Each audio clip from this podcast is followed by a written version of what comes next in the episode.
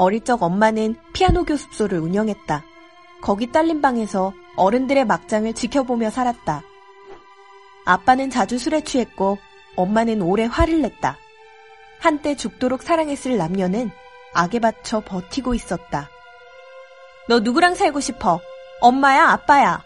나는 절대 내어줄 수 없다는 아빠. 흔쾌히 내어준 엄마 사이에서 아빠의 딸이 되었다. 그때 놀란 그림자들이 어린 나의 마음 안으로 숨어들었다. 어떤 친구와 지내야 상처받지 않을까 눈치를 살폈고, 연애할 때는 나를 버리지 않을 사람들을 선택했다. 남들은 다 있는데 나만 없는 것 같은 창피함도 자주 느꼈다. 주인 아주머니가 집세가 몇 달째 밀렸는지 아냐며 사람들이 양심이 없다고 소리칠 때도 창피했고, 학교에서 새 학기에 엄마 이름을 적어야 할 때도 마땅히 있어야 할 것이 없는 창피함을 느꼈다. 그것은 내 잘못이 아니었지만 사람들의 눈빛을 보면 부모의 문제는 너의 문제이기도 하다고 말하는 것 같았다. 호칭 심리 전문가가 된 내가 상처를 주제로 강연을 하다 보면 비슷한 질문을 받는다. 어떻게 결혼 생각을 했어요? 내가 부모와 다르게 살 수 있을까요? 이 질문이 어떤 두려움에서 오는지 안다. 결혼이 인간을 어떻게 지옥으로 내모는지 목격했는데 행복한 결혼을 할 수 있을까 두렵다는 이야기다. 나도 결혼 전에는 연애만 하지 결혼은 안 할 거라고 했고 출산 전에는 결혼은 해도 아이는 낳지 않을 거라고 했다. 인생에서 귀한 것들은 가장 가까운 사람들의 방식을 따라 보고 배운다던데 좋은 모델링 없이 해낼 수 있을 것 같지가 않았다.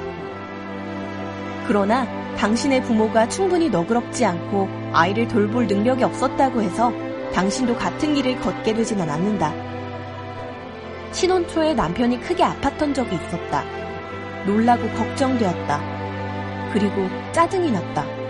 신랑이 아픈데 왜 짜증이 났을까? 이내 내가 아팠을 때 머리 수건을 올려주고 괜찮냐며 보살펴준 사람이 없었다는 것을 깨달았다.